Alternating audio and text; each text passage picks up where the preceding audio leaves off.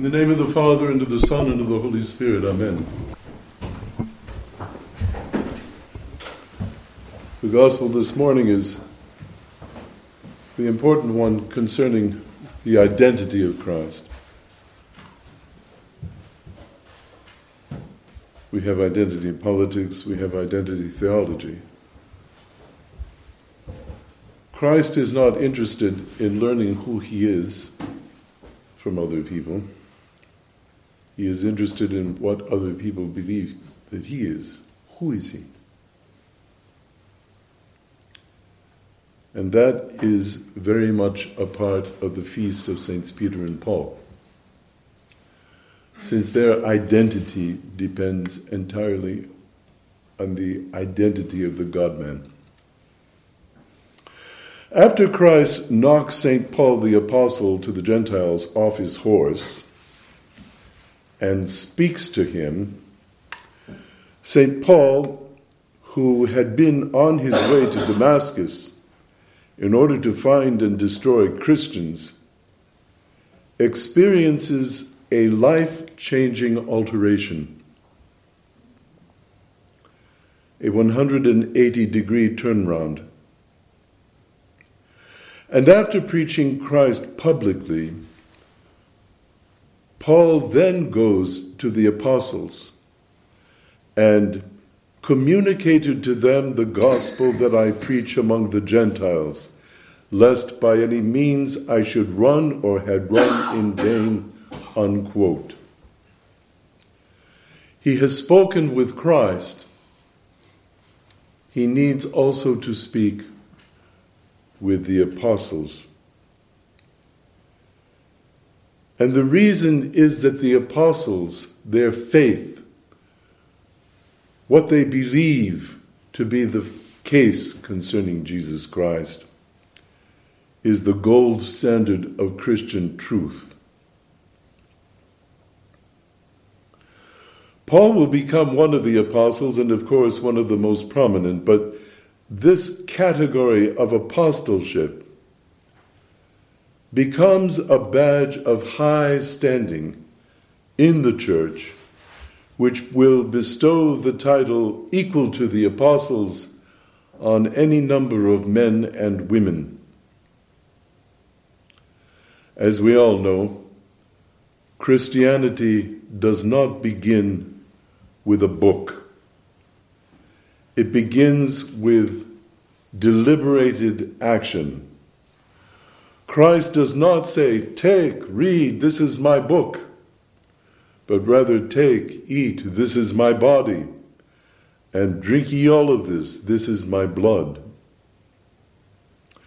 So defining is this central action that when, after the resurrection, Christ falls in with some disciples on their way to Emmaus, they won't recognize him until that moment when he takes bread and blesses it until, in other words, they recognize the stranger in the light of the Eucharist. So there is always this provoking action. there is experience. And then, after the experience, there is discussion about it.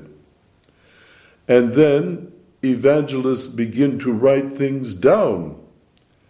And the letters of leading apostles, above all, again, St. Paul, are gathered up into collections, and it is these collections which will become, after some time, our New Testament. But it is apostolic activity and apostolic experience and apostolic memory and apostolic preaching and apostolic letters, all of which precede the creation of a canon of Scripture which composes the actual content of faith. This pre New Testamental period in the life of the church, this pre documented period, has as its fundamental content what is known in theological schools today as the apostolic preaching, which points to the definitive place the church assigns the lives and activities of the twelve, and preeminently today's Peter and Paul. And also points to the indispensable character of what has been passed down to us in the form of the actual faith of the apostles. Before it is our faith, it is theirs. Christ himself has already pointed to this apostolic destiny, if you will, in his famous questions to this very group of men in today's gospel Who do men say that I am? And then, Who do you say that I am? What the common view of Christ was that was going around Palestine was one thing. But it is what the apostles themselves believed, what the content of their own faith was, that was an entirely different matter, as Christ himself makes clear. It falls to Peter to answer Christ's penetrating question in behalf of all the apostles with his, Thou art the Christ, the Son of the living God. And Christ then invokes a blessing and a name change on Peter. Blessed art thou, Simon ben Jonah, and goes on to say that flesh and blood hath not revealed this ultimate truth to Peter, but that the Father has directly inspired Peter to know the truth and to put it into words. And then to make the point of our feast today as clear and as significant as it can be made, the pre eternal Logos of the Father, the second person of the All Holy Trinity, the God man, Jesus Christ, says, And I say also unto thee that thou art Peter, Petros in Greek, and upon this Petros, this rock, I will build my church, and the gates of hell shall not prevail against it. Of course, the rock referred to is the Greek word Petros, and the content of that rock is Peter's divinely revealed confession of the actual identity of Jesus, the Son of Mary. No wonder that in the definitive Nicene Creed, the Church will be one, holy, Catholic, that is comprehensive, and apostolic. These are the fundamental creedal beliefs of the Church concerning Christ, and being apostolic is one of these fundamental bedrock marks of the Church. The other, of course, being St. Paul's own definition of the church, which he terms the body of Christ, no less. So we are celebrating Peter and Paul, and through them all the apostles. And we have fasted in order to reach this celebration aright. We have fasted to link it to that ultimate sobriety and seriousness that fasting always represents and brings into our deep heart. We do not lose sight of the fact that there were periods during which the apostles, yes, are confused when they fail. And we find Peter failing only a few verses after the ones just quoted in this morning's Gospel.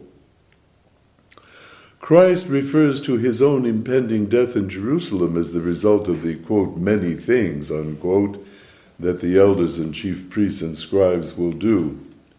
And Peter will now interrupt Christ with what is literally called in the gospel, quote, a rebuke of all things. Be it far from thee, Lord, this shall not be unto thee.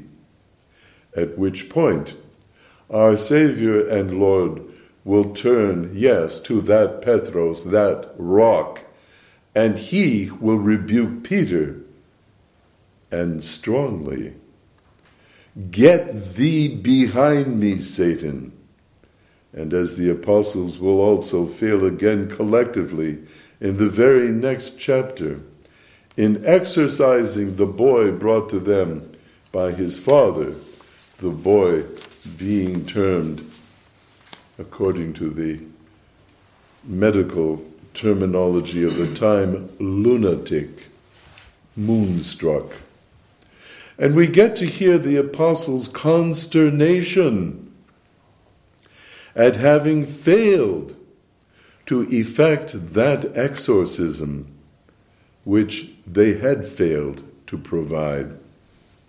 And after Christ exorcises the boy, they ask, Why could we not cast him out?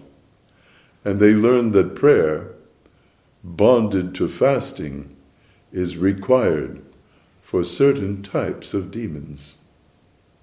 But look, no one erases the apostles' failures from the record in order to glorify them by suppressing inconvenient moments. We see Peter and Paul, and we see the twelve in their everyday working clothes, not dressed up. We are told more than once that thus and so happened, but that the apostles had not yet understood something or other. It will be at the glorious descent of the Holy Spirit on this unique group of men at Pentecost that knowledge and understanding in their fullness will be claimed in behalf of the apostles, and from Pentecost on, things are different. And the apostolic preaching that followed upon this descent of the All Holy Spirit will become normative and indeed scriptural. And that apostolic preaching is based not only on direct personal experience, but after Pentecost, on experience that is also deeply understood. No wonder the Church highlights the feast we celebrate today with a fast as its preface all the more valuable to us since we are celebrating the feast of men who once failed to deliver a boy from his demons because they had not understood the link between prayer and, yes, fasting. May you and I be effective Christians, effective heirs of the holy apostles May our prayer be bonded to authentic fasting and be empowered to exorcise the plague of demons that forever assault us. And may our own personal experience of faith as members of the body of Christ, may our personal experience become a light illumining our own darkness and also strengthening those who are all around us. Amen and Amen.